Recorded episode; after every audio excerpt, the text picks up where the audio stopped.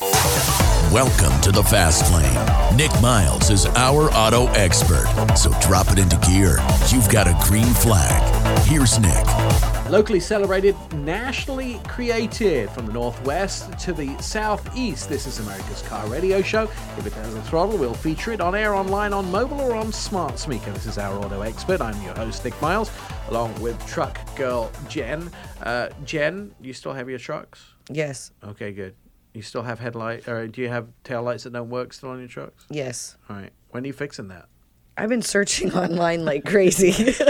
I want something that looks totally different. How about just get something that works? I mean, I just think that would be a good start. Well, look at you.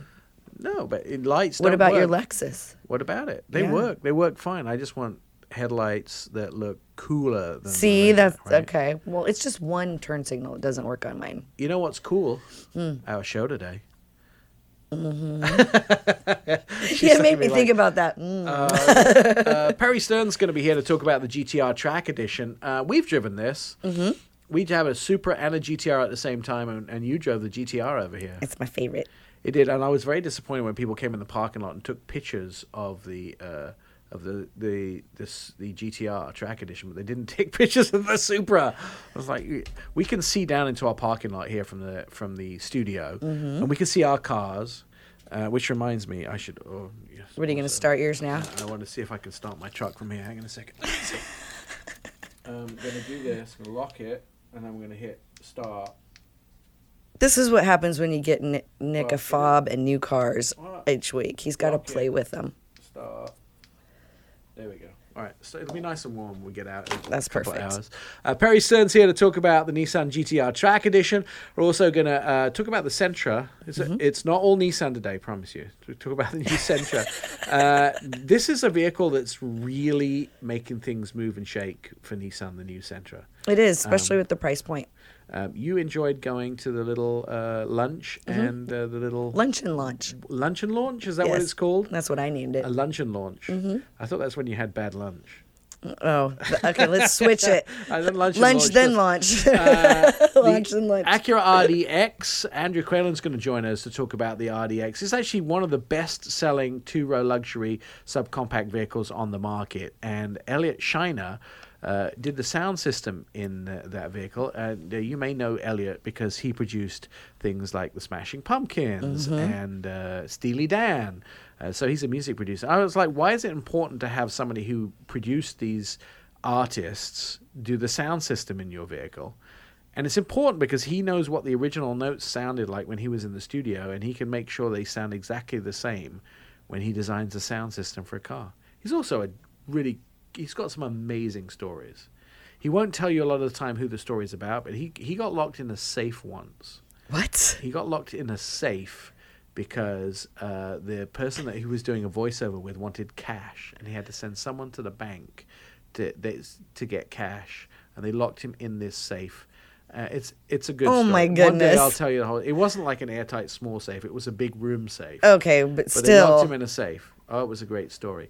Uh, Debbie from Ford's going to talk about the fact that McDonald's um, are working with Ford to take some coffee products and make them into cars. I know that's so interesting. As long as my car smells like fresh coffee beans, I'd be very happy. I wonder if that would even work. How would that work? Well, we're going to find out. We'll buy you an uh, air on today- freshener. on today's show.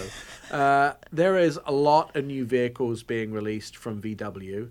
Um, VW have a saying inside. Uh, Johan de Nysschen was at the Chicago Auto Show, and in his speech, he said one of the mantras that they follow at VW is make VW great again.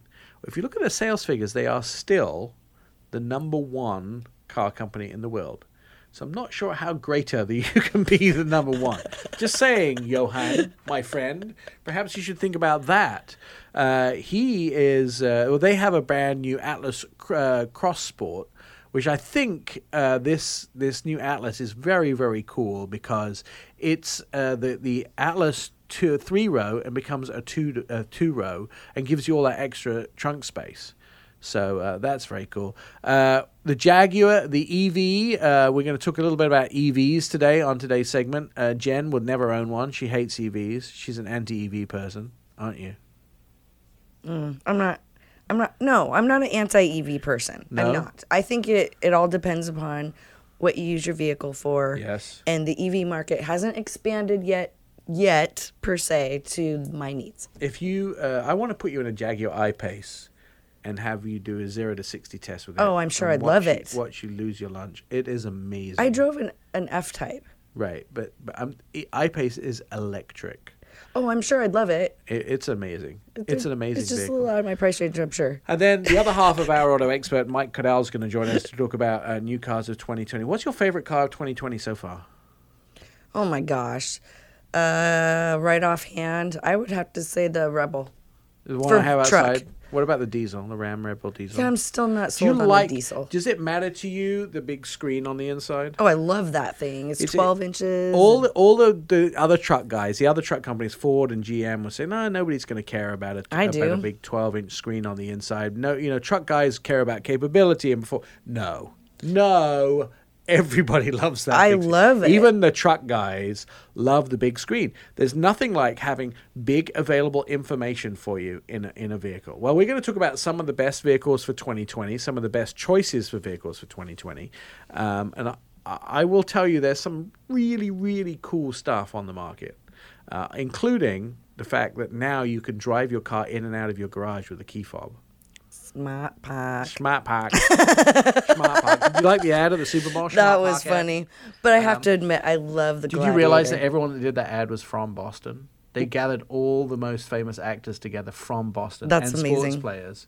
That's and funny. they and they did the smart Park. He, he can't get in that space. He's got smart Park. Smart Park, smart pack. And So it was funny thing is go- walking around uh, Chicago Auto Show, all I could hear people was going smart park. Oh, car with smart park. Oh my god, it's that's become you great. can't say smart park without the accent now. When you when you pass a new Hyundai Sonata with smart park, it's got smart park. By the way, they introduced the hybrid, uh, the Sun- Hyundai Sonata hybrid at Chicago show. Does it have smart pack? Uh, it the, the- current one doesn't have smart park. Oh, we need to fix that. the solar roof will give you about 800 miles, or a bit- seven to 800 miles on a single charge. Now, there were some other stories in the news that I wanted to talk about, which were super interesting to me. I'm, I know I'm trying not to put you to sleep right now. So, as factories are starting to get up out of uh, COVID 19, the pandemic, which shut all of the auto manufacturing plants around the world down, they're starting to reopen. They've sort of done it in stages around the country. The American Big Three, which includes uh, Chrysler, of course, Ford, and General Motors, they've all been doing their part on making sure they can actually get everybody back to work. Now, when the Ford factory opened, if you haven't heard this story, it's kind of an interesting story. So, when Ford reopened their factory, they had all these protocols in place, they were doing all these different things, which allowed them to make sure the workers were coming back. They were safe, they were, they were safe, they were healthy. Nobody stood a chance of catching COVID 19. That was their goal. Now, they opened the factories on a Monday. On a Wednesday, the Ford factory in Chicago had to close. Why? Because a worker there had tested positive for COVID 19. Because of the systems that he had put into place, they caught this. And uh, I'll tell you what some of the systems are. Kind of interesting enough, as you go into the factory, you have to stand six foot apart. You stand on these little markers, just like you do when you check out at the supermarket or Home Depot or Lowe's. And you, as you check out, you stand on these marks and you go forward to the next mark when it, you get closer and the line moves up, etc., etc. You stand in front of a camera. That camera is a thermal imaging camera, and it also looks at your body temperature. Uh, that temperature is then you know logged somebody says yes it's too high it's too low it's normal whatever then you go forward onto the next stage. Swabs are taken tests are done questionnaires are asked. There is always sanitization between each station that you go in. Takes a little longer to get into the factory but they want to keep all the workers safe and make sure when they're putting them on the lines they uh, they ha- they're protected they caught somebody who had COVID 19. This person obviously was a little shocked that they had it. Uh, they pulled them out of the factory. They had to self quarantine them for 14 days. They went to their home to be self quarantined. They shut the factory down and did a deep cleaning, which proves to me something quite brilliant. It actually means the systems are working as workers are going back to work in these factories. They are catching those workers who have initial problems. First thing, Well down to four. They actually got two people initially that didn't know and they had COVID 19. They helped them out. They Then they had to sanitize their area before they put everyone back to work. Here's the other thing that uh, sort of has been occurring in there. So I, I asked Ford specifically for some examples of what they were doing. And uh, they, you know, when, when workers actually stand closer to each other than six feet. So how do they deal with this? What do they do? Ford actually said, well, like, putting in a dashboard is a perfect example. It's a big piece that goes inside the car. It takes two people to load it in and then to fix it into the vehicle. They're very close together. So different factories are doing different things. For instance, what Ford is doing is obviously giving everybody protective equipment when you come back to work. Ford and General Motors, and everyone gets this sort of protective equipment that they can wear, sanitize, uh, hand sanitizers, masks, goggles, uh, in some cases hoods, uh, in some cases bodysuits.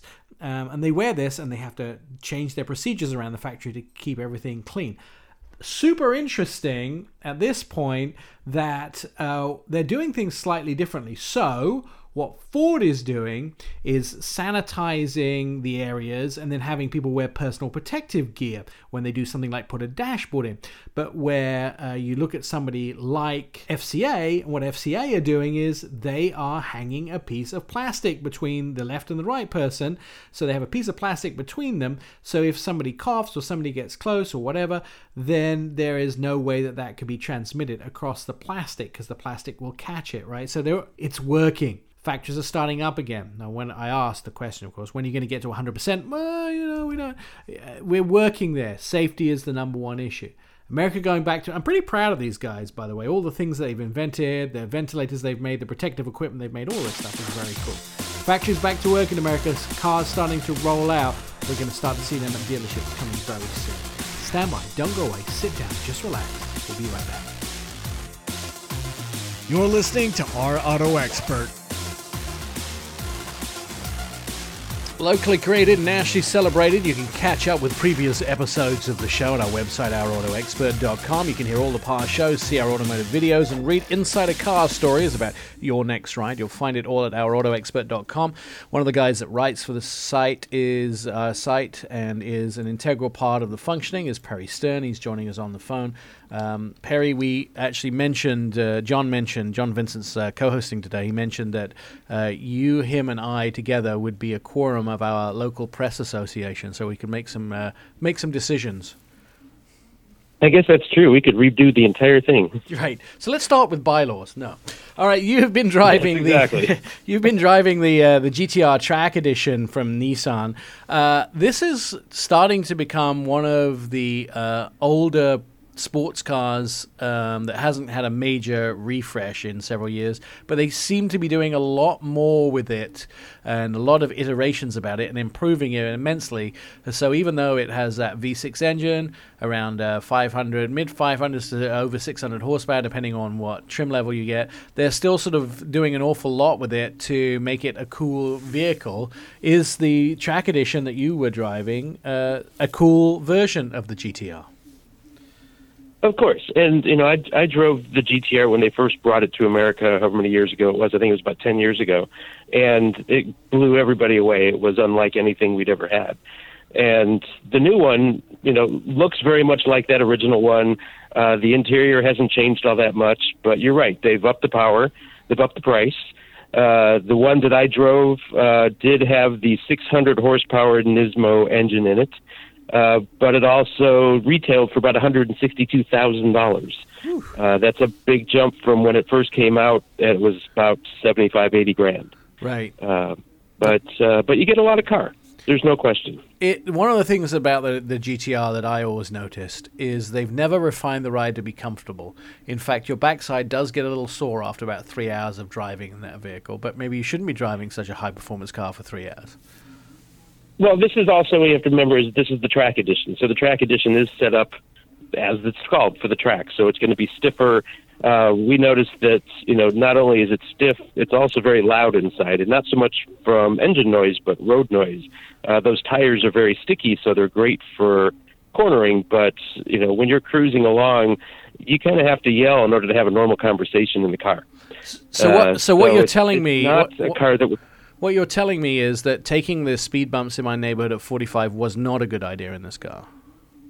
No, you got to do it a little faster, and that way you just actually catch some air. And when it's in the air, it's quieter.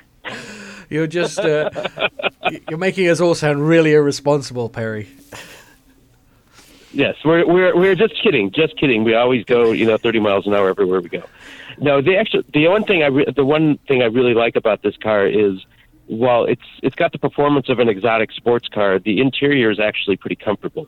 Uh, they've got these really nice Recaro seats inside, uh, and rather than being those very form-fitting Recaro um, seats that a lot of the high performance cars have that can actually be uh, rather uncomfortable to sit in. These are actually leather trimmed. They look really nice and it's comfortable. I do. Um, I do but notice with these, part, of course, with, these vehicles, what they manage to do is things like um, you you would think that they can't get much more out of engine and out of speed, but every time they do a sort of new edition of this, they can do. And e- little things like giving a carbon fiber roof or uh, you know carbon fiber wheels lightens it up enough that you can get considerably more speed and more performance than you did in in a previous edition. Exactly. I mean, it, and that's what it's all about. I mean, it, it costs a lot of money to create a whole new platform and a whole new uh, vehicle. And you know what they've done, what a lot of other com- car companies do as well, is they just keep reiterating on this same model, and it's not a bad model at all. I mean, it's very quick. Uh, the the uh, fun thing to do with this car is at a stoplight. If you're first at the stoplight, when the light turns green, you can be at the speed limit and look back in your rearview mirror, and most of the other cars haven't actually moved yet. What was the speed That limit? quick. Oh, 40, Okay. 50, 60, something. So, so Perry, Uh, one of the complaints about the GTR has always been that it's more like driving a video game than a sports car. With the track edition, do you still have that feeling? See, I don't know that I would call that a complaint. Uh, I mean, there's something to be said about driving a car. And when I first drove this car 10 years ago, I remember thinking that exact same thing is it was doing things that a car shouldn't really be able to do. We were going around a track at that time, and the G meter was showing that we were achieving more than one G in the corners, uh, which shouldn't be possible in a street car. But you know, you're right. It does. It it doesn't have a lot of the emotion that you would get, say, driving a Lamborghini or something that has a really throaty, uh, big engine sound. Uh, this one is very, very much like a computer. It's very technical. Uh, and some, you're, and John's right. Some some drivers have complained that it feels a little cold. It doesn't have much spirit to it. Yeah, Um, yeah, and there's sort of there's a re- sometimes the case. there's a reduced sort of uh, connection to the road in this vehicle as well. I think that I mean, from my experience, it is. Um, It but makes it. I mean, it makes it easy to drive. I mean, it's point and shoot. I mean, because the all-wheel drive system and the, the very good grip, uh, it doesn't seem to be able to do anything wrong. Now, even though we like to make we like to think ourselves that we get uh, loaned amazing, uh, sleek performances cars all the time, we do a lot of evaluation of, of family cars and those type of things, and it's it's very rarely that a car comes along that we get to drive that does zero to sixty, you know, three seconds or quicker.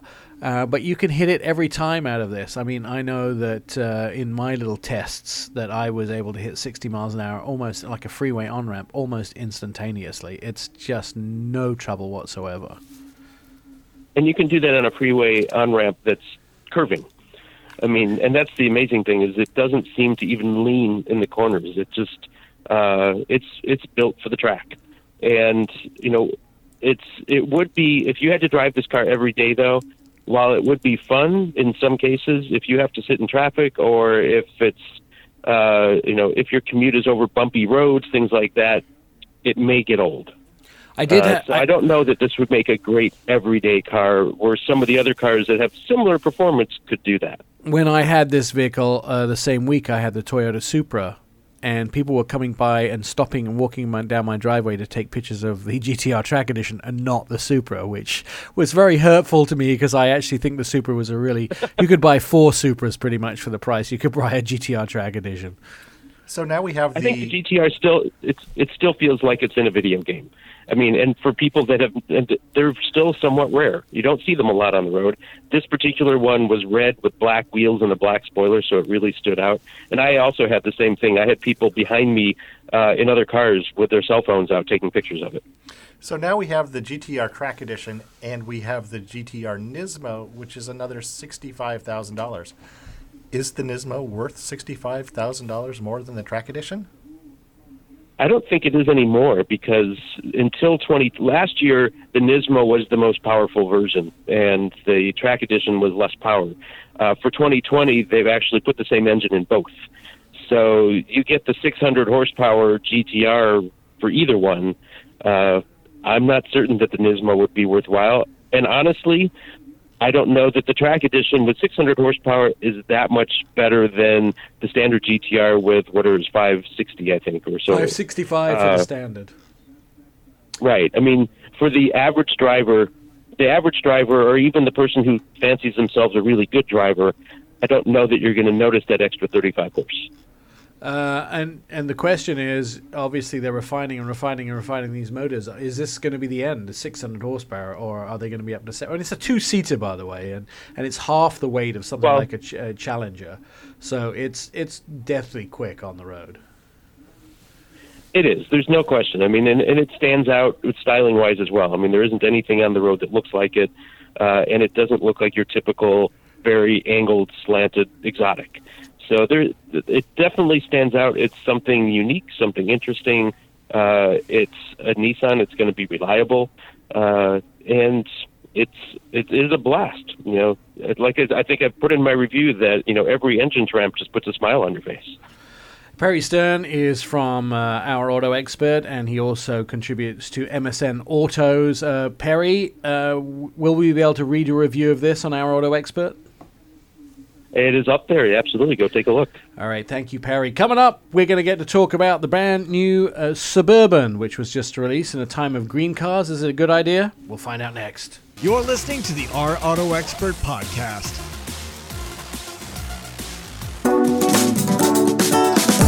Our auto expert continues. Here's your host, Nick Miles. On Facebook, on Twitter, on Instagram, and start a conversation with us at Our Auto Expert. We are ready to answer your questions about buying a new or used vehicle. I got an interesting fact last week that uh, out of the 44 million vehicles that were purchased in the United States last year, one third of people wanted to buy a new vehicle but ended up buying a used vehicle because their funds did not reach what they needed to purchase. So that's kind of interesting. You got to turn your mic on, Jen. that doesn't surprise me. You know, vehicle costs have gone up quite a bit. you But there are a lot of uh, inexpensive vehicles. Uh, Nissan has 20 vehicles under $20,000 now. Not 20. and the one Mm-hmm. I Four just vehicles under $20,000, I think. is amazing. Uh, what did you go to drive, Jan? The Sentra. Oh, you're so excited about this, aren't you? I am truly excited about this. How many have they sold since 1982, Jan? Six million. Oh. I know. Um, all right, so tell me a little bit about the vehicle. Okay, so this one has it's two inches lower and two inches wider than the original. It also has that V-shaped grille. Yeah, The, V-Motion s- grill. Yeah, their signature grill. I kind of like it. It's very modern. It, when I look at this car and I stand back, I saw it. It was unveiled, I think, at the New York Internet, uh, the LA International Auto Show back in November this year. When I first saw the vehicle, it looks so much more like a bigger, expensive sedan than it actually is. You know, a lot of times these little car sedans look like, uh, you know, just tin cans. It doesn't look like that. No, not at all. In fact, when I got there, I talked to Janelle and I'm like, "This is so." So, so those people that don't know, Janelle is Okay. the uh, PR person for Nissan. Yeah, and she's like, "What do you think?" And I'm like, "It is so cute." And I'm like, "What does it start around 38?" And she just laughed at me. She goes, "No, it's like 19." Yeah, I'm 19 like, and "You're change. kidding me."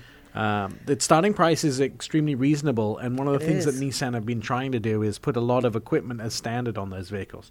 All right, so tell us a little bit about the vehicle. Okay, so it has the new boomerang taillights. Yep. That kind of wrap around. Um, it's got an Audi inspired interior. I'm surprised they call out someone like Audi. For Well, that's what they told us. Yeah. So That's interesting. yeah, it was. They had the two tone cloth seats. Yeah. That look kind of sporty. Yep. I really like those. Um, it had the D shaped steering wheel with zero gravity seats. Yeah, these zero gravity seats are developed in uh, collaboration with NASA, and NASA used these for the space shuttle. So uh, astronauts' backsides don't get pain, you know, get hurt when they're uh, traveling in space. That's So, um, you know, your seat was direct, developed by an astronaut's backside, with help from, I should say. So my Okay. one of my favorite cars, the GTR. Yeah. They actually took the vents from the GTR and Yeah. put those into this vehicle. There's three big vents across the front. I like that bold look. Um, high on safety too. Very. And, oh, and if you get the SR model, it comes with a whole new Bose system. It sounds good. Oh, it's got an amp and everything. Yeah. Yeah, I loved it. Well, amps are pretty necessary if you want to hear anything. I know. Just let you know. Yeah, thanks. Uh, safety. Yeah, 10 airbags, forward collision warning, driver attention alertness, auto brakeness, uh, intelligent trace control, which that's basically when you go around a corner, if you're going too fast, your car will automatically slow it down so you don't slide off the road. Oh. It's pretty interesting technology. Probably wouldn't work for me then. Oh, that'd be interesting. I can't wait till you till you get it. Um, it's got the auto braking and then uh, active ride control. All right. So Um, one of the things I like about uh, Nissan is that they come embedded with like Apple CarPlay and Android Auto as standard. Mm-hmm. And it has both. Um, new engine in this car too. Yeah, you want me to talk about it? Yeah, of course. Uh, it's a 2.0 liter. A two liter, yeah. A 2 liter. 2.0. That's all I can remember at the moment. 149 horsepower. That's right. Um, 17% more torque, 146 pounds feet. Uh, it also has 20% more horsepower than the last one. The last one was a bit gutless. This one is actually pretty sexy. Yeah. Uh, 29 city, 39 highway, and that's about 33 compared. 39 highway is a great fuel economy, by the way. Mm-hmm. Starting for $19,090 on the S trim level and uh, $20,270 on the SV, going up to 21,430 for the SV uh, SVR trim or SR trim, I think.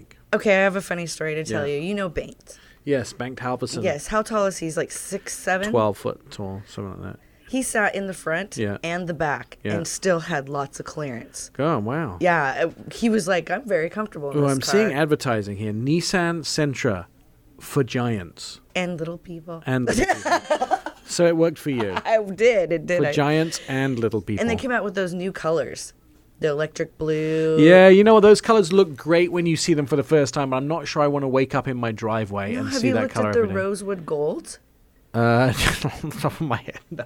Oh my goodness, that's that deep burgundy. It's really pretty. They have a tricolor, uh, tri paint color system. If you were ever wondering, Truck Girl Jen is such a girl when it comes to colors. I, Do they have a pink? no, No. I don't want a pink. Your sister would want a pink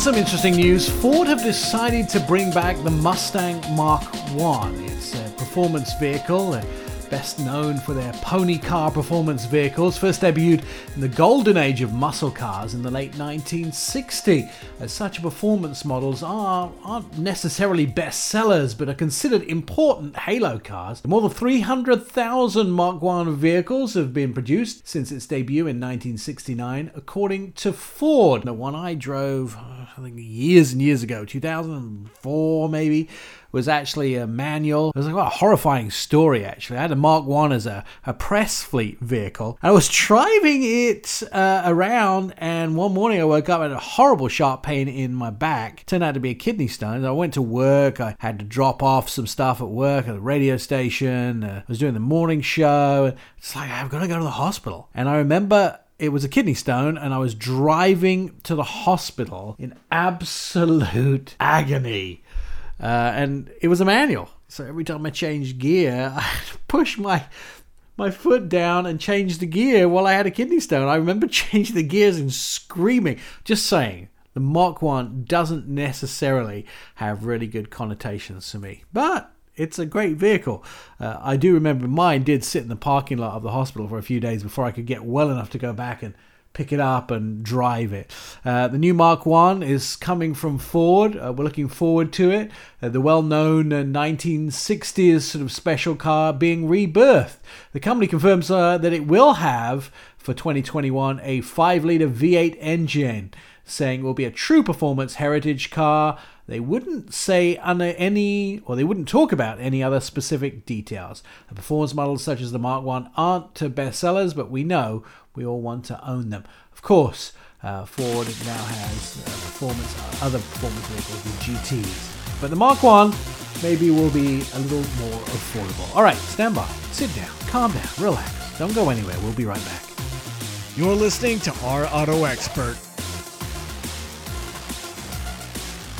Welcome back to the show. If you'd like to find us on social media, it's our auto expert, and you can join the thousands of fans which uh, get all of our information every single day from the social media accounts on Twitter, Facebook, and Instagram, and Pinterest too. Megan, you've been working on Pinterest numbers. Yeah, I've been putting car content on Pinterest. Is so it my face too? Some of it's your face. Oh, your profile people. picture is bizarre, though. Is it on Pinterest? It's probably about 20 years old. I've been meaning to talk to you about it, but um, no, let's not talk about it on air. I'm slightly scared now. Uh, we missed you, by the way, at Run to the Sun this year. We uh, did Run to the Sun. It was an event in the Northwest with the Northwest Automotive Press Association. Uh, involves about five different states in the Northwest, and the members get to drive around 20 plus cars uh, over two days. You drive them anywhere from about 15 to 30 miles each car, and you swap cars as you do it. You've done it before, right? I have not. No. You haven't? You've never done it before? No. Boy, it's a fun event. But I've done another program kind of like that called Heels and Wheels for Women, Okay. and it's a similar concept. You just get swap about, cars every time. Yeah, about every 30 minutes you switch cars. Oh, so for us, it was over miles. So you drive it on a route, and then you all come to the same place at the same time, and then you swap cars. Andrew Quaylen was there with the 2020 Acura RDX, which uh, is one of my favorite vehicles. Uh, Andrew, the the RDX is actually uh, getting a lot of attention, and uh, since the refresh, you guys have done really well with it, haven't you? car's just been a, an absolute hit. We uh, we we figured it would be. We were pretty seeing the market response. You know, the car's number one in segment, uh, number two SUV in all of luxury. So I mean, we we couldn't be more happy. Uh, the other automakers who are not number one in segment probably want to know what's the secret sauce that Acura have with the RDX. of course they do. well, you know, the the previous gen w- was a really good seller, um, but it really did so only on rational attributes. It had great cargo space. It was super reliable. It was a safe choice, but it lacked emotion. And so that's really just what we did was we kept all those rational attributes and then we added all the emotion, the really good styling, the uh, awesome features and and you know better colors and all that kind of stuff. And then boom, once you got once you have rational and emotional, it's it's hard to pass up. You were obviously the co-driver for Run to the Sun. You were the navigator in the passenger seat up front with all these uh, 23 different journalists. You didn't feel nauseous at any time, did you? Sorry, I, I've lost you for a second. I didn't feel uh, what was that? So I said on Run to the Sun this year with all those 23 different journalists, you sat in the front seat uh, as the co-driver, as the passenger on a lot of these windy, twisty roads through Oregon and Washington. Nobody made you throw up, did they? No, thankfully not. I, I have a pretty good uh, stomach for uh, for cars. I honestly I could in the back seat read the book and would be fine. So it's a it's a weird uh, ability that I have, and I'm thankful for it. I would be too, because I've ridden with some of those guys that run to the sun. It's pretty scary. The, let's talk about exterior features of the vehicles. So uh, you you updated the exterior fe- uh, features of the new RDX for 2020, but you didn't kind of go from the Acura. You didn't walk away from the Acura DNA, or you didn't walk away from the RDX DNA, did you? You kept it there, but still updated it. Yeah, so it, it's basically you know this is our new styling direction. So that that was a big change. Um, we like I said, we wanted to bring a lot of a lot more emotion to the car. Um, all the next generation of Acuras are going to look like this. It has a little bit of NSX cues in it, which is fantastic. Anytime you can draw um, some connection to your to your Halo supercar is is going to be it's good for the supercar. It's good for the the core models. Um, but yeah, we we wanted to keep a lot of the uh, you know the aspects that our Acura buyers uh, have come to expect over all the, over all the years, um, but then be able to draw uh, other other owners from other competitive vehicles, and we're doing that. Interior, a lot of people are excited about the new inside of the vehicle too, because the updates uh, really what this vehicle now puts it, you know, square ahead or above some of the uh, luxury brands of the United States. Yeah, definitely. So, uh, you know, the keys there are really the materials, um, and and then the the experience. You know, what what what is the technology like? Everything from just the sounds. You know, so we have a new sound design for this car. All the all the buttons and the ticks and the you know turn signal. All those are are new and and a, a heightened experience from our previous cars, and um, you know equal to or better than some of the other luxury vehicles. The audio system in the car, I know you've listened to many times, is, is just incredible. All those all those things, the touch points, and then those experiences are what buyers are looking for as as a way to differentiate, you know, one car versus another, and and we think RDX just really excels there. If you're an audiophile, um, you will love this vehicle because at the launch, which was in Canada, we got to sit with Elliot Scheiner, and those people that like Steely Dan may know him really well. He's uh, he's done a bunch of other people, but uh, produced great albums. And Elliot's, uh, we've sort of become, I guess, friends uh, ever since he did the uh, e- e- ELS system in the Acura TS. TL, TL, to say, what TL, yeah, TL, TL was the first one. yeah. So so that when I met him in Virginia, and we've talked on the phone several times since that event. Um, and he is actually one of the most interesting people for car sound design because you sit in a vehicle. You put something on in the vehicle, and a lot of time people will stream it from their phone, or they will, you know, use something to. Perhaps they'll use a uh, their phone or a device to stream the music from. But Elliot won't do that. He wants to plug in a USB because he the stuff that you stream off your phone is so low quality. He wants you to hear every Yeah. single note. And then I expected him to be a self promoter, to be a flag waver, to be, hey, look at me. Uh, here's one of the songs I produced. But instead, he actually played a Bonnie Raitt song, which he didn't have anything to do with, but he felt showed off the best sound in the vehicle. And I will tell you, I have never experienced audio sound in a vehicle like I did in the RDX with him. It was just incredible. He put, you know, the speakers in the roof, he did all the tuning, and he said, I, for a lot of these songs, I was there in the original recording. I was in the studio when Smashing Pumpkins recorded this album. I was in the studio where Steely Dan recorded this album, and I know what it sounded like then, and I wanted the car to sound exactly like it did when I was in the studio. And that experience, I mean, I, I've never experienced anything like that. Do you think it is probably the most premium audio in a car available today? Well, we think so. Yeah, I mean, there, there's fantastic audio systems pretty much in and uh, you know diamonds in the speakers and crazy stuff like that. Um, and and the good hardware, you know, isn't the hard part. The hard part is making sure the speakers are put in the right place and then tuning them once they're there. Um, and so um, having Elliot involved is is what I think really makes our system so special. Because Elliot's in there day one in the development, you know, five years before the car goes on sale. Right. And you mentioned you mentioned the speakers and the headliner of the RDX, and that's a great example because where those speakers are, you know, we have a panoramic moonroof in every single RDX, and then there's obviously curtain airbags up there too.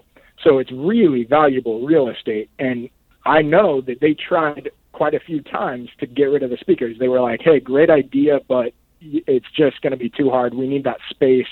It's too complex." And and Elliot and others, you know, put a foot down and they said, "No, we need this. Let's do it." And and they fought for it and kept the speakers up there. And then once once you know where the speakers are, you can do all the tuning magic when you have an ear like Elliot, who, like you said, he was in the studio with Steely Dan, so he knows. I know that particular guitar riff. I know that what what they wanted it to sound like, and I can replicate that in the car. He does all the tuning, which takes you know hundreds of hours, I'm sure. Gets it all done. Boom, the car sounds incredible, like you said. So I there's a lot of good audio systems out there, but when you have an ear like Elliot and his kind of magical touch, it's it's kind of hard to compete with. Very impressed. Uh, Honda are the largest maker of engines, I think, in the world. Is that right? Uh, yeah, I believe so. When you take into account, you know, scooters and, and motorcycles and all those kind of things. Yeah. and all of the probably other power tools that you guys do. So the engine, obviously, uh, Acura being the premier uh, luxury company for Honda, uh, the premium company for Honda automobiles. Obviously, you wanted to put a great engine in the RDX. Uh, so what are the engine and transmission? Yeah, of course. So this is a, an all-new engine, transmission, and all-wheel drive system. The entire powertrain is new for this generation car. It's a uh, two-liter turbo um, paired with a 10-speed automatic. It's the only 10-speed in the segment. And then the all-wheel drive system is our super handling all-wheel drive, and that's uh, another uh, technology that we really hang our hat on. It's uh, true torque vectoring, um, and so not only um, does that you know send power to a wheel if it does slip, but even beyond that, proactively, it will distribute power across the rear wheels um, to really elevate the cornering experience. So you get a really good handling vehicle. Hence why we call it super handling. So it uh, it it's just fantastic. I mean, it's it we it, it's certainly uh, a step above anything else in the segment, and um, we're we're proud of it. We put it it's on um, all of our models, Acura models that have all-wheel drive. That is what we offer is super handling. It's just our default all-wheel drive system for the brand, and it it's uh it's just fantastic technology. So the two-liter turbo, the 10AT, and that super handling just all together is just a fantastic pairing. I will tell you that the uh, Acura Super Handling all-wheel drive system is probably my favorite to drive in snow and bad weather. It's absolutely flawless. Uh, if you're just joining us, you're listening to our auto expert on the phone with us, Andrew Quillen. He is from Acura. We're talking about the new RDX for 2020. Is it safe, Andrew? Oh my gosh! Of course, yeah. Uh, it has. I was uh, setting the pins up for you there, buddy. You're supposed to knock them down at this point. yeah, of course. Uh, yeah, it has uh, top safety pick from uh, IHS and uh, you know five star across the board. Yeah, the, the cars. I, I you caught me off guard because I was like, well, yeah, of course the car safe.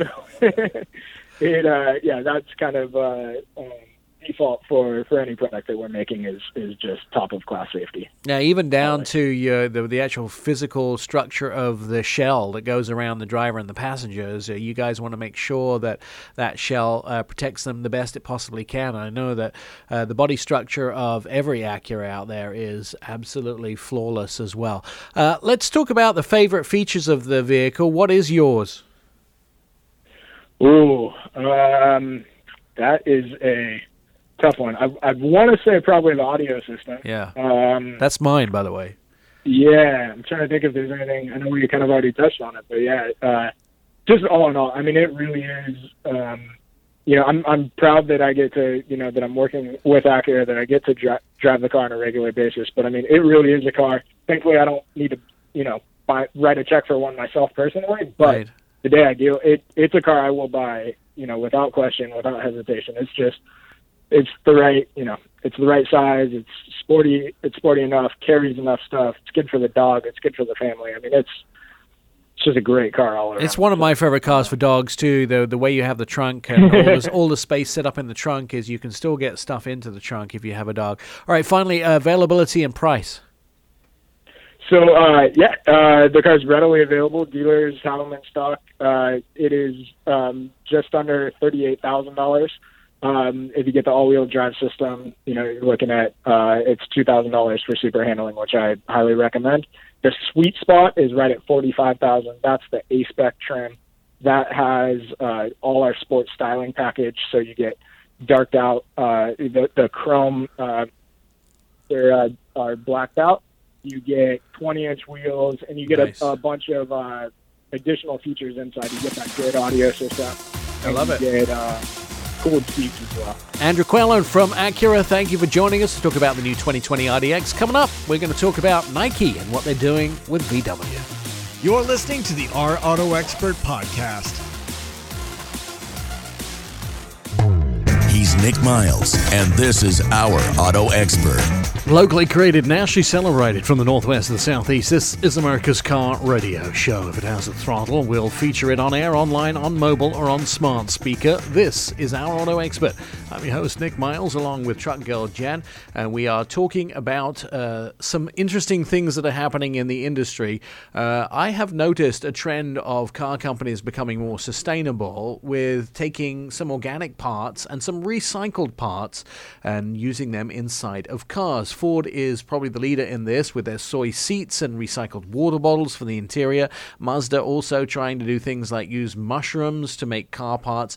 But there is a new chapter with Ford and McDonald's, and uh, Debbie's joining us from Ford to talk about McDonald's joining forces with Ford to use coffee bean waste in car parts. Now, Debbie, the first question has got to be Yeah. what happens when it rains? Do they wash away? No, no, no. So we're using the coffee stack, which is the skin from uh, when the, you roast coffee beans, a, uh, really fine skin peels off of it. and so that skin is mixed with plastic and then molded into parts. Okay, so we're good. replacing a very heavy mined uh, mineral that we used to use with a very lightweight coffee chaff. So we're reducing the part weight by 25%. All right. So, what sort of car parts is, um, or unless it's still a secret, are you going to use this in? Where will we where will we find this inside the car? Yeah, so we're excited. There's no secret here. Um, we are going to start putting this on the headlamp housing. So the backing of the headlamps on the Lincoln Continental to start, and then we have a migration plan to roll out to other vehicles as well. The reason we picked a headlamp housing is because two light bulbs go through that housing and they create a lot of heat. And this material actually has better heat performance, higher 20 degrees Celsius heat performance improvement compared to the old material we were using. I have a question for you. Is what color is it? I mean, did you guys change the color? Is it still like that dark brown or? That's an awesome question. I don't think anybody's asked that question. So we generally take our plastic and we add carbon black to it. Okay. And in this case, it is a very, very dark brown, um, almost black as well, but with certain really high lights, you can see the copy color in the background. Oh, that's De- cool. So I Debbie, think it's re- if I go to my Lincoln that has this part in it, Are you and, going to start and- licking the headlamp? No, stop. and I go to the hood and I open the hood and I put my head under the hood and I take a long, deep sniff. Will I smell coffee? you will not. Oh.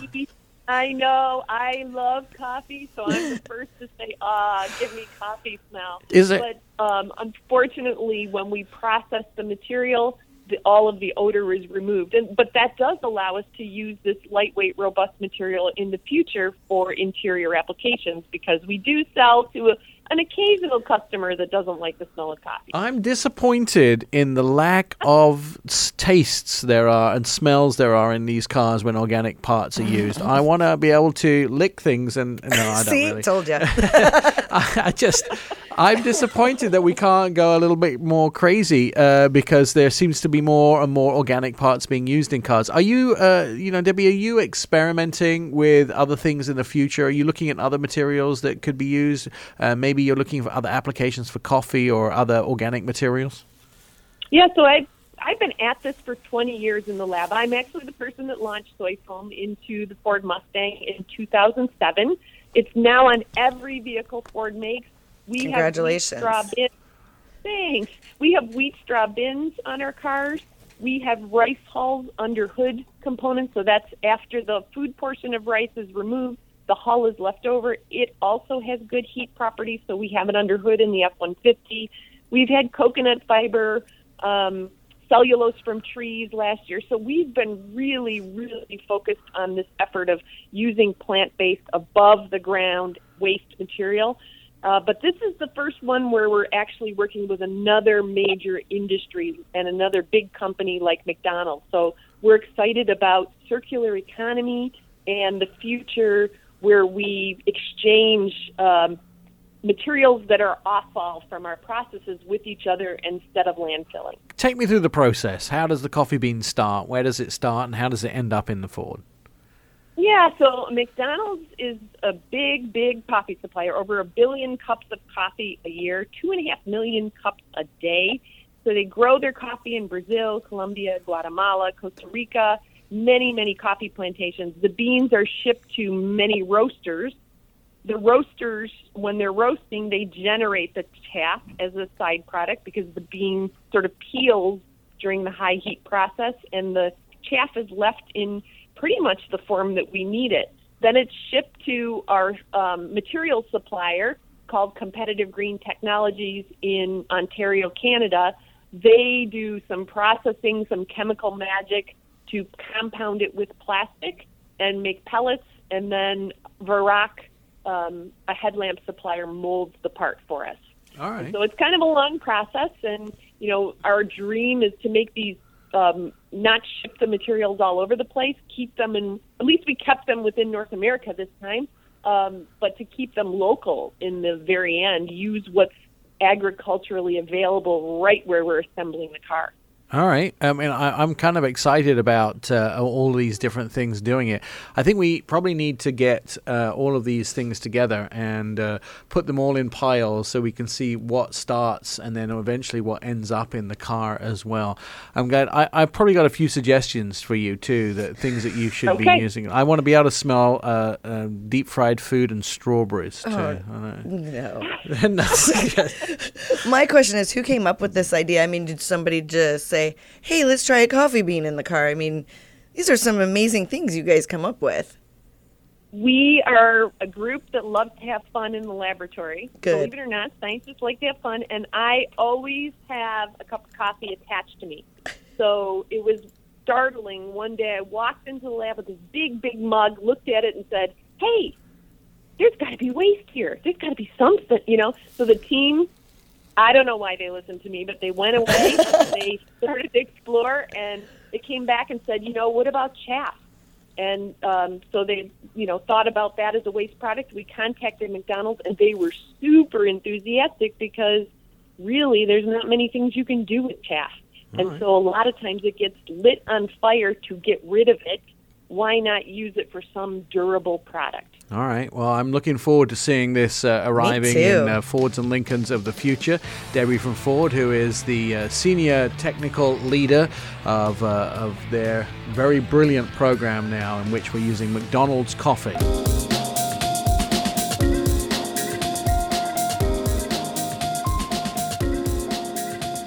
It's no surprise if I tell you that SUV sales are out topping car sales, that sedan sales two to one.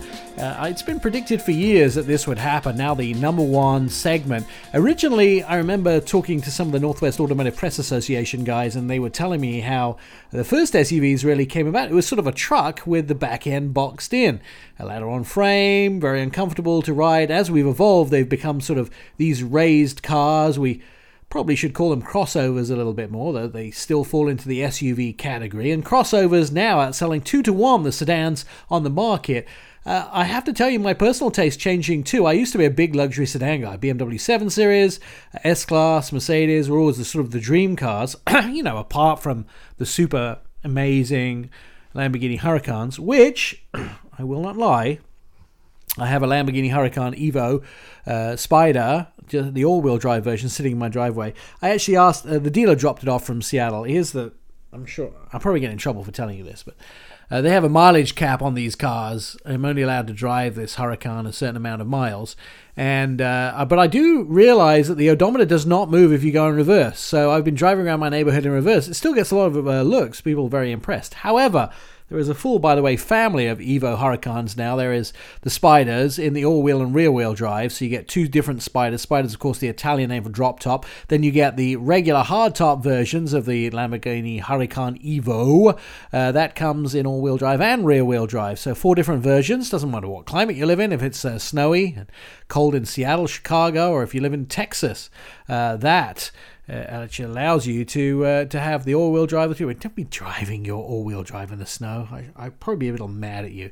I do. Uh, I did drive the all-wheel drive Evo Huracan hardtop in Bahrain on the racetrack, and I have to tell you, because of the all-wheel steering and the all-wheel drive, it's pretty infallible. Just a pretty amazing piece of Italian engineering. Anyway, I digress.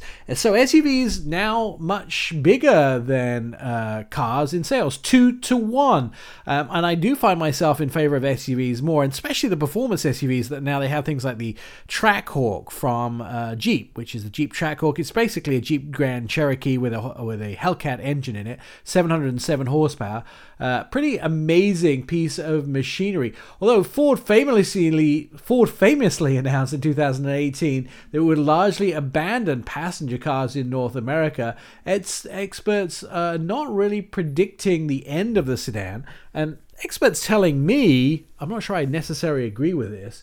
Because millennials don't like to do what their parents did, they're saying millennials are probably going to be more interested in driving sedans because their parents all had SUVs and minivans yeah, minivans have been around since 1984 and they've done nothing but actually get better. But say millennials actually want to drive manual, uh, small, compact cars because their parents always wanted SUVs. Let's see.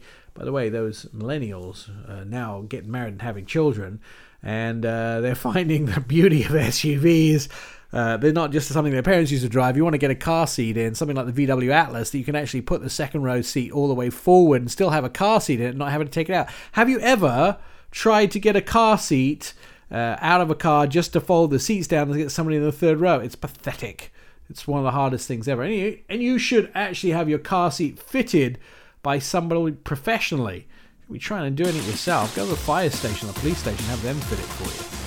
Uh, most people incorrectly fit their car seats. Wow. Got so much we've covered here. All right, stand by. Don't go away. Sit down. Relax. We've got more show coming up right now. You're listening to Our Auto Expert. Welcome back to the show. Catch up with previous episodes of the show and uh, on our website. You can find it at ourautoexpert.com. Hear all the past shows, see our automotive videos, and read inside car stories about your next ride. You'll find it all at ourautoexpert.com. Uh, one of the things that is starting to happen, it may be due to uh, the government or costs of transportation, but a lot of car companies have started to manufacture vehicles in the United States. Uh, these car companies include uh, Toyota, Mazda, Subaru. They the first one to ever get uh, the Subaru uh, production going, or the first Subaru ever to be produced. It's uh, Lafayette, Indiana, is where they produce a lot of the Subarus. Uh, was the Legacy, and of course there's a new Legacy now uh, made in Lafayette. So a lot of cars are made in the United States in the South, which is kind of cool. car companies are opening new factories. Toyota are working with Mazda to open a joint factory in the next next few months. Um, well, start building it, I guess, in the next few months. It won't open for about three years' time. Uh, they're going to start to build that. So, a lot of car companies deciding that manufacturing in the United States is better. We also watched a lot of manufacturers move their production from Mexico back to the United States, uh, which is kind of good for the company, uh, good for the country, I guess. The idea being that uh, they have access to all the parts which are built in the United States here in the factories. Uh, even companies like Honda have built several factories in Ohio. And one of the things that you can do in Ohio, where they built the factories, it's basically four hours to uh, any major city or any major rail line in the United States from where they built their factories, right in the middle. Now, one of the reasons I've asked many times is why are vehicles built where they're built? Perhaps it could they could be built um, in Oregon or Washington or or on the West Coast. Well, one of the things is that imagine things like tires. So car tires are made in Georgia, uh, wherever they're made, they have to be shipped to the factory to be put on the wheels. And so, one of the things with car tires is why would you ship car tires all the way to the West Coast then put them on a vehicle, and then ship the vehicle all the way back to the East Coast, where about uh, 60% of the vehicles are built. So it's interestingly enough, most vehicles are actually built on the uh, on the East Coast. One of the new vehicles that is built on on the East Coast uh, in Tennessee, Chattanooga, Tennessee, is the new cross, uh, with the new VW. So we are familiar with the Atlas. You've driven the Atlas, uh, yes. Jen? You've you've driven the Atlas, uh, familiar with the Atlas. Mm-hmm. They came out with a new version of the Atlas called the Cross Sport. And joining us on the phone, Tommy Mica is uh, here from the Fast Lane Car, and Tommy and I went to see the vehicle unveiled at the Chattanooga factory. Um, there was an, an awful lot of politicians and applauding Tommy, wasn't there, when they unveiled this vehicle? Yeah, Nick, it was pretty uh, nuts. I mean, it, it, felt like they were unveiling a new Capitol building and uh, less of a new vehicle. right. Yeah, the, I always think it's interesting when you have, for instance, the the governor of Tennessee was there, Mr. Lee, and as soon as as soon as you you know anyone mentions his name, he would stand up and wave to the crowd. How cute! And they mentioned his name like eight times before they actually introduced him. So he kept standing up, and then they have to every time a different politician got up to. Uh, to talk on stage, he had to get come on stage and shake hands with everyone that was already on stage, and so that you know that took twenty minutes. Of course, not really, but it felt like it. uh, anyway. We're here to talk about the vehicle, I guess, more than anything else. Uh, this is an interesting segment, Tommy. So there are things like the Honda um, Passport, which is in this segment, the Um, I guess what else? The the Ford uh, Edge is in this segment. This is sort of the is big enough to have a third row, but has a two row. And the Cross Sport is taken off the Atlas, and instead of having three rows, they made it uh, gave it a coupe back end, and decided to give it two rows. Um, So it's, more like your wagon style. yeah, it, it- sort of. Uh, yeah, I, I mean, I, I would say that it, this is for a different lifestyle, but I don't think sales have been that hot in this segment, have they? So you get a big SUV that doesn't have the third row. Uh, things like the the Passport and the Edge, uh, they they sell okay, but they're not big big sellers, are they? Well, and the vehicle they kept coming back to in the uh, presentation was the Grand Cherokee. And, you know, the Grand Cherokee has been one of America's staples for hauling families across country, you know, for, uh, you know, well over 20, 25 years now. So Volkswagen, I think, wants part of that market. And, an affordable way to do that is instead of coming up with an entirely new platform, they took the Volkswagen Atlas, and, and just like you mentioned, it's on the same wheelbase, it's the same basic vehicle, but rather than having kind of a more traditional squared off rear end, they they added some sportiness to it. So it's got a new steering wheel over the Atlas. It's got a different front end.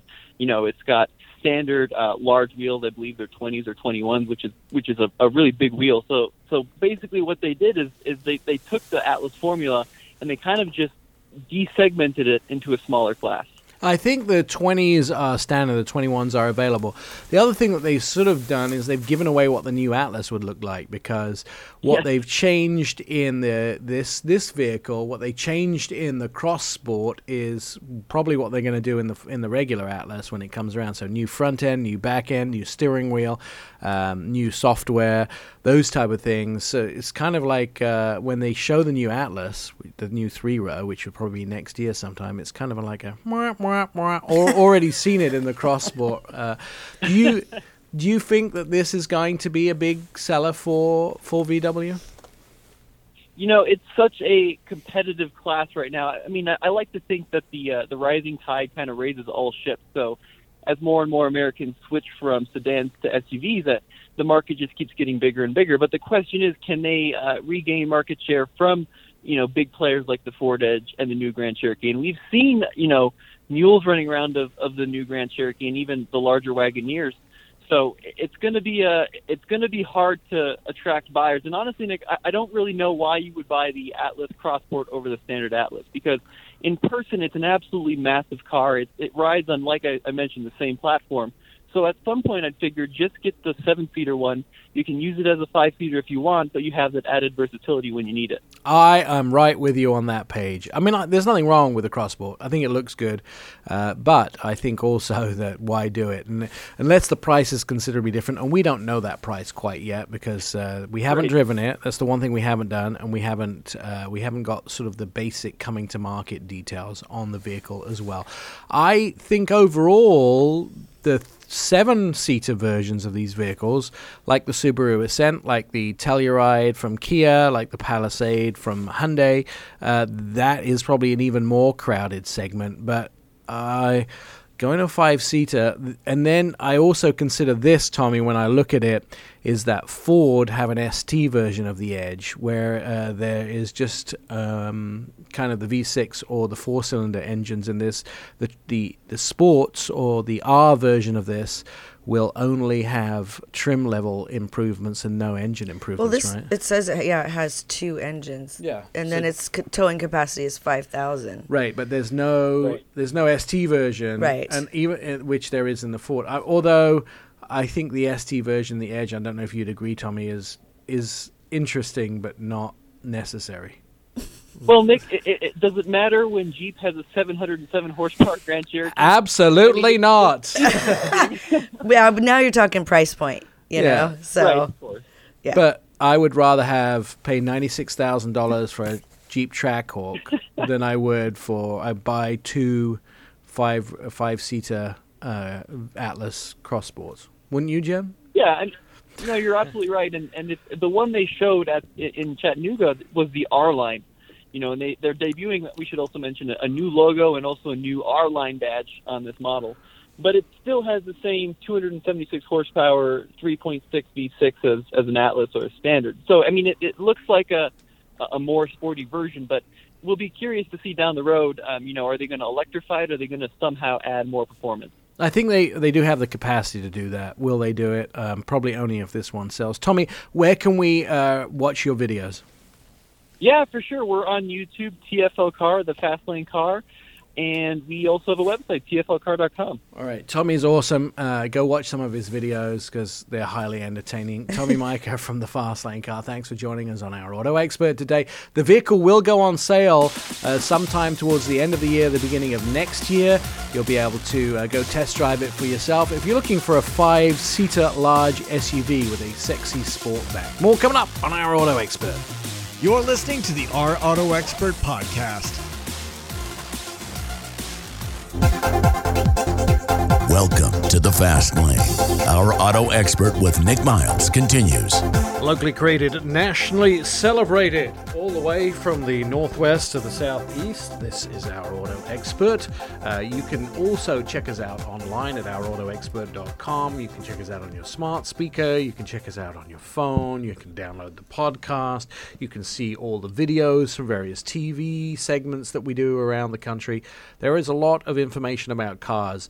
Some of the information is very complicated, and we're going to try and make it even more complicated for you because our listeners, uh, depending on what city you live in, may be paying more money for your electric vehicles.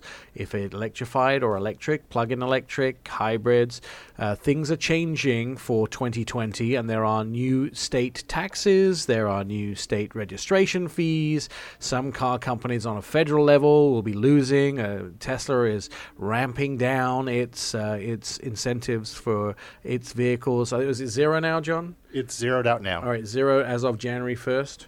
I believe so. All right, so uh, Tesla, you know, people are losing because they've uh, produced so many electric vehicles. So uh, things are changing. Illinois, as of January 1st, 2020, EV owners will now have to pay the new year uh, the registration of $251, which, uh, you know, I just registered my Nissan Titan brand new truck.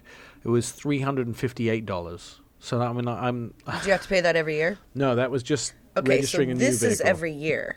Right, and, and to be honest with you, how much money are you going to save? Are you going to buy seventy-five cents on, on, on gas? They don't get any gas tax. I can see why they're putting up the registration fees in somewhat. Well, if it's because a s- hybrid, they're right, still but getting state gas tax. state doesn't get as much money off the gas tax. And how much money do you save by having a hybrid? Probably a lot more.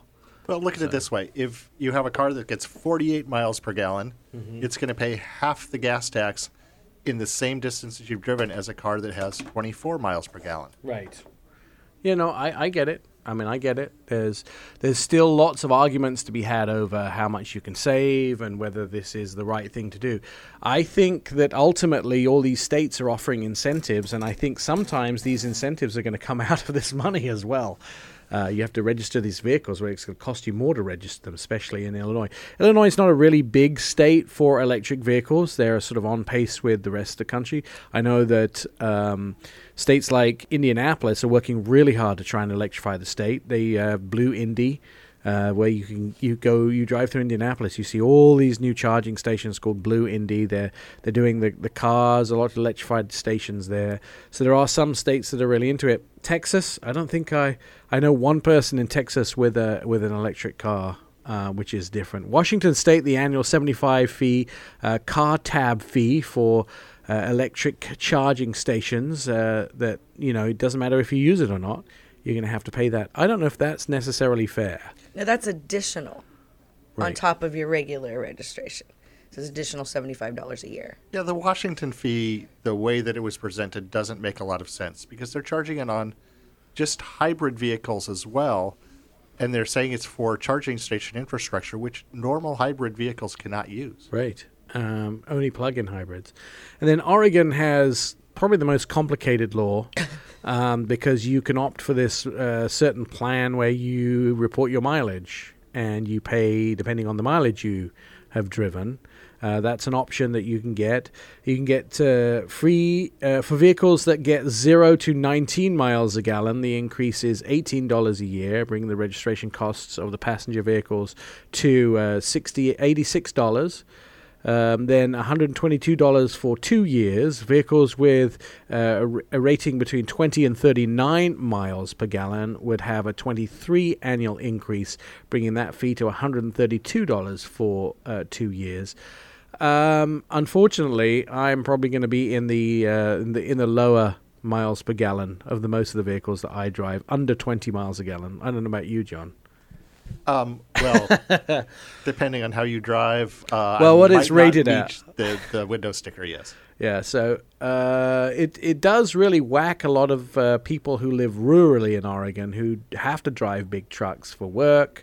Uh, those type of things, they're definitely going to be in the lower levels, but it's not a huge amount of money. Um, and only an increase, a fairly eighteen dollars a year increase, is not a huge amount. Twenty three dollars is a year is not a huge amount uh, of increase, but still an increase. And we like to moan about the more money we have to pay for our vehicles because uh, it's our right as Americans to be able to drive vehicles. And on the flip side of all this stuff is yes, you see some increased registration fees for EVs, plug-in hybrids, and um, pure electric vehicles. But if you buy a plug-in hybrid or a pure electric vehicle, you're generally going to get some pretty hefty tax refunds that will offset those additional registration. Fees. Yeah, and I think plus, you know, your registration fee, depending on how the vehicle is registered, can often be tax deductible because if it's a business, it's a business expense. So you've got to look at it that way.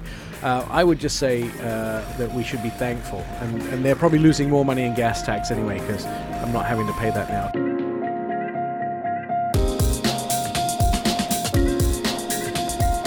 We should probably talk about this a little bit. The fact that Spanish workers are officially uh, decrying Nissan for its move to close plants. Now, Nissan, of course, Nissan. Nissan is how you say it in the United States. I will say Nissan. Uh, because that's how we said it in England when I grew up. But Nissan have not had the best of times recently, although they have some pretty solid vehicles. Uh, they have not been making huge amounts of money. The Carlos Ghosn fiasco, whichever sort of spin that you want to put on that, has not done them any favors. As Spain angry workers have started burning tires at the gates of Nissan car plants in northeastern Spain and prepared for more protests after Japan, the Japanese company, announced and said it would actually shut down its manufacturing plants in the region. The decision will lead to 3,000 jobs directly cut in Spain, which uh, unions say causes economic ripple effect and impacts some 20,000 families in the Catalonia region. They see it as a sign of more widespread job losses to come and growing pressure on governments struggling to contain the economic fallout over the coronavirus pandemic. However, Nissan also announced that every single one of its vehicles in the United States, they did this by a message, an interesting video message they shared on social media, and they actually said that they are going to refresh their entire line of vehicles coming up. So I guess that's exciting. Every new Nissan gets a refresh. The other fact which is interesting about Nissan is that they're going from 7 million vehicles produced in the world to 5 million. So they're going to reduce it by 2 million. Car company trying to survive. I guess we'll find out how bad the closures will be, but we look forward to seeing those new vehicles. All right, stand back, sit down, relax. More show coming up. You're listening to Our Auto Expert. on Facebook, on Twitter, on Instagram, and on every kind of social media there is, you can start a conversation with our auto expert. Uh, so, auto show season starts with LA in the fall, and they used to go LA, Detroit, Chicago, New York, Pebble Beach, with the five big shows. But there is Detroit has been vacant for 18 months, so that sort of uh, evaporated. Um, but it's coming back uh, to talk about auto shows and all things automotive. Joining us on the phone is Mike Cordell. Uh, first of all, do you have a tryptophan hangover? No, no tryptophan hangover. but what's social media? I heard you talking about that a second ago. I don't. I don't. I'm not familiar. The social medias, the Twitters and the Facebooks and the Instagrams. It's a series of Yeah, man. It's a series of tubes that are wired together. Uh, no tryptophan on this side of the country. No, what? Why you no. don't have turkey? But You we did have... get some Nash. We've got friends in town, and we went and took them to get some Nashville hot chicken. And I'll tell you, they were like, "Wow, this stuff is hot." And I said, "It's called Nashville hot chicken." Did pe- do people celebrate the holidays differently in Nashville? Um, no, they don't. They it's all the same here. Um, I, I would say that what's interesting here is that there's a lot of friendsgiving. So you know the holidays are. I'm just going to share. it. It's going to be fun. Uh, so Christmas Day, we're new. We're new to Nashville. We've got family in town from Minnesota. So my my brother and sister in law, they're two boys. And then at two o'clock, our neighbors just came over, and then midnight came around, and both neighbors were at our house, and we were playing games, and it was a good time. So there, it's like a crash party, friend friends giving Christmas, and so people came over to say Merry Christmas, and you know, 12 hours later, we're still enjoying each other's company. A few bottles have disappeared, and we're into the holiday spirit. Wait, do you have free? Is, so maybe that's the attraction. Do you have a big liquor cabinet you brought from California? there might be there might be some some special special cocktail uh, drinks that we brought with us, but for the most part, it uh, it was just a good time. Really nice holiday. I I think I'm suspicious that your Nashville neighbors made up the friendsgiving because they knew you had California liquor in the house. I'm just saying. Well, I will Napa share this Valley. one piece. I'll share this one piece with you, Jen. Our neighbor to the left, uh, he is a professional single skier and just got back from the Ukraine where he was teaching the Ukrainian ski team how to single ski for the upcoming Olympics, giving them all these tips pointers. And so he brought back this special liquor, if you will, and and it was it was captivating to say the least. tastes like spruce trees. Ooh, sounds delicious. All right, this is a car show. We should probably talk about cars. uh, so, no Detroit Auto Show this. Well, there was no Detroit Auto Show last year either, but there's again no Detroit Auto Show in uh, in January. No Detroit Auto Show in January. Thank goodness. Um, getting bundled up every morning to go over to the auto show, albeit is tradition. I am looking forward to a June cycle of the Detroit Auto Show where we will be outside enjoying cars for what they are on pavement with some cruising. I know that all of our coverage, Nick, will be outside as well. We're doing stuff from the show floor, but there's going to be a lot more things happening outside of the show floor, and that's going to be a lot of fun. I will tell you that if uh, people was like, well, what's wrong with an auto show in January in Detroit? If you've never been to Detroit in January, I mean, we've had a few years where we, it was very pleasant, but there's nothing like standing out waiting for your Uber outside of the auto show and feeling the life escape from your body. It's Chicago's that way. Yeah. Oh my gosh, I just Chicago, remember. Chicago. A little history, a little history for you. So the reason the Detroit Auto Show, the North American International Auto Show, was hosted in January was actually pushed by the dealers. So after Christmas, it's cold and snowing outside. The auto industry goes into a little bit of a slump from a sales standpoint.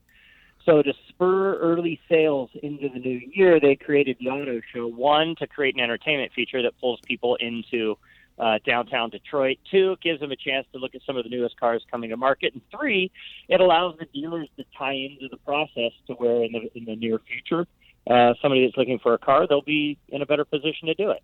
All right, and uh, now it's moving to the summer.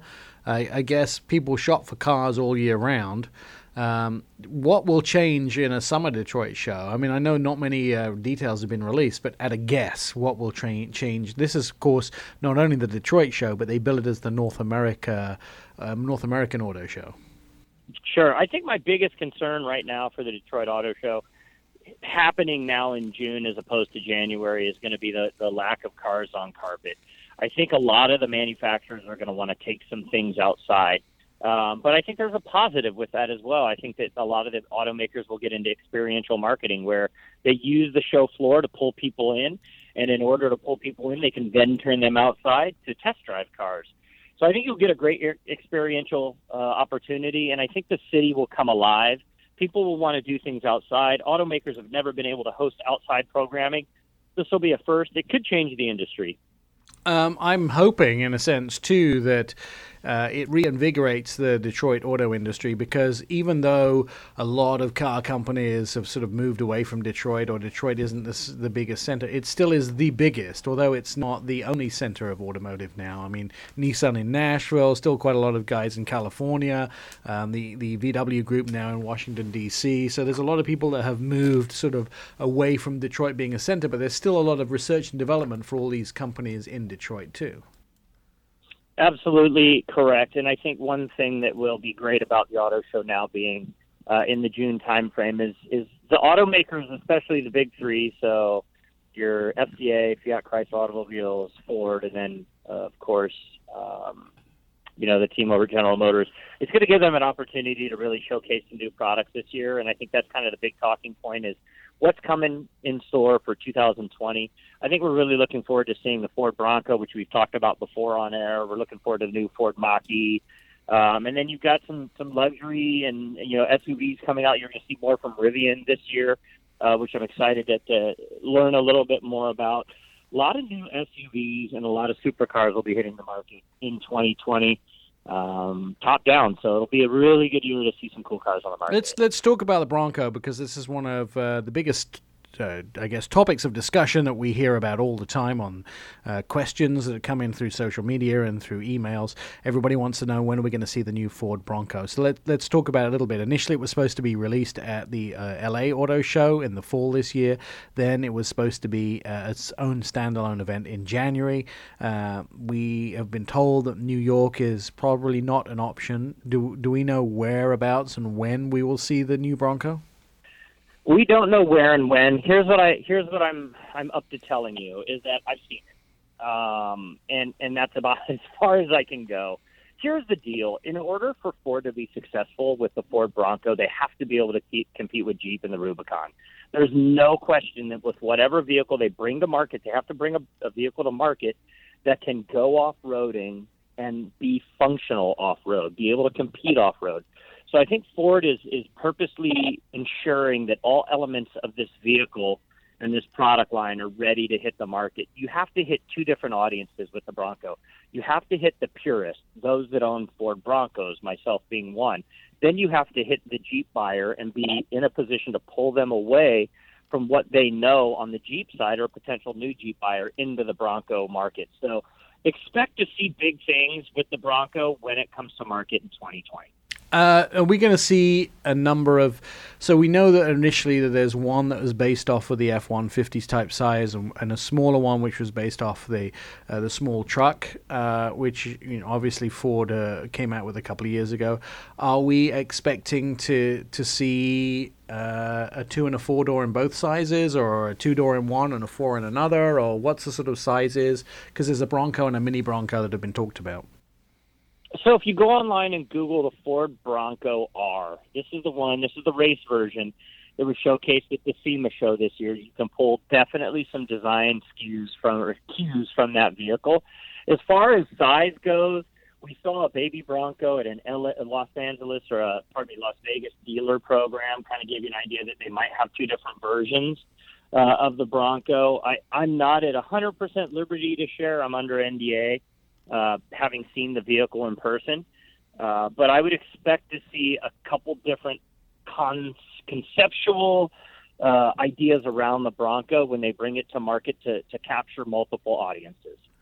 Um, all right, so I'm hoping for two sizes. Uh, There was a program I went to about a year and a half ago where they showed the Bronco, uh, sort of some early concept designs, and at that point there was a small and a larger one. So we're going to hold our breath uh, to see if that actually. You're going to see something like that. Yeah, and uh, and then of course a two and a four door makes a lot of sense. Do you think the Bronco competes with the Defender, Land Rover Defender, a sort of a non-luxury version of a Land Rover Defender? Yeah, so he- I mean, this is my take on it: is that if you're going to be into the off-road market, and you're a purist and enthusiast, you're going to look at a Jeep, right? That's going to be the first one in, in line because you have that Dana 44 uh, up front. You have a functional off-road vehicle with four-wheel drive. You will consider the Bronco. I think the Defender is going to be pricing itself out of market. That's my my only concern with the Defender. I'm excited to see it. I saw I saw a version of it at the LA Auto Show. What what I think the problem is going to be is it's going to price itself out of market. It'll be for a certain type of off-roader, but I'm not too worried about their sales. They'll they'll crush it with sales with that vehicle because it has so much history and tradition. Now, wait a second. So we're talking about the Bronco itself, uh, pricing wise. You know, Defender's sort of between fifty and eighty thousand dollars, and it's a luxury vehicle, obviously a Land Rover and extremely capable. So presumably the Bronco is. I mean, I would expect it to start somewhere in the mid thirties, similar to the the Jeep Wrangler, and go up to somewhere in around sixty thousand dollars, which is clearly well marked into the Defender landscape. Agree, but I always look at starting price first, right? So Defender's not going to start in the thirty thirty thousand dollar range. You think the the I just looked at entry level prices. A Defender is going to start higher than that. No, no, Defender's So knowing that- fifty to eighty. So Defender Yeah, is so you're fifty to eighty. So, but but I'm saying if Bronco starts in the mid thirties, whereas the Wrangler is, we'd expect that to, to be there, the mid thirties as a starting price, a base price. It would probably go up to I think the top Wrangler is like sixty five for the diesel fully loaded. Um, so that's not that far from eighty thousand dollars, which is the top end of the of the Defender. So it, it's it- not. There's going to be some I think my point is the the ability to customize, right? So you can start with a 30, 30 mid thirty thousand dollar Jeep, and you can put wheels on tires on it and feel like an off roader, but not be an off roader. All right. Well, I mean, uh, my breath is. Do you think they've overshot it? Because I do remember with, like, uh, for instance, the Volt, the Chevy Volt VOLT, they had pictures of that thing like 10 years before it actually came out. Do you think the, the, Right. the Ford are pushing the, the window of the Bronco? We've been talking about it for what? Yes. They've, they've been talking it for two and a half years. Everybody else has been Oh. talking about it for five years. I mean, I'm getting tired. Uh, we're all tired. It's like put up or shut up. Bring the vehicle to market. Everyone wants to see the Bronco. We know that they're trying to get it right, but at some point you just have to pull the stilts off the car, show it to the people, give them what you want. In in the world of the old Broncos, uh, uh, you think the price of the old Broncos is going to drop or go up when the new one comes out?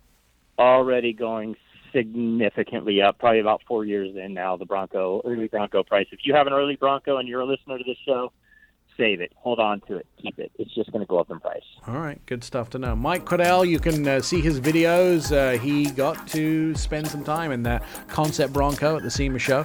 You can see that video at Our Auto Expert. You could see all of his other videos at Our Auto Expert from his TV appearances. Uh, good luck on Fox and Friends tomorrow morning. We will have more Our Auto Expert coming up in a little while. Uh, we also are going to show you some new car stuff that is hopefully going to make your mouth drop somewhat and you'll be excited about. Plus, the Genesis G80 and Anton Woolman. You've been listening to Our Auto Expert with Nick Miles. Find all the show episodes at ourautoexpert.com. Please follow us on all social media Twitter, Facebook, and Instagram at Our Auto Expert and message us for a quick and witty response.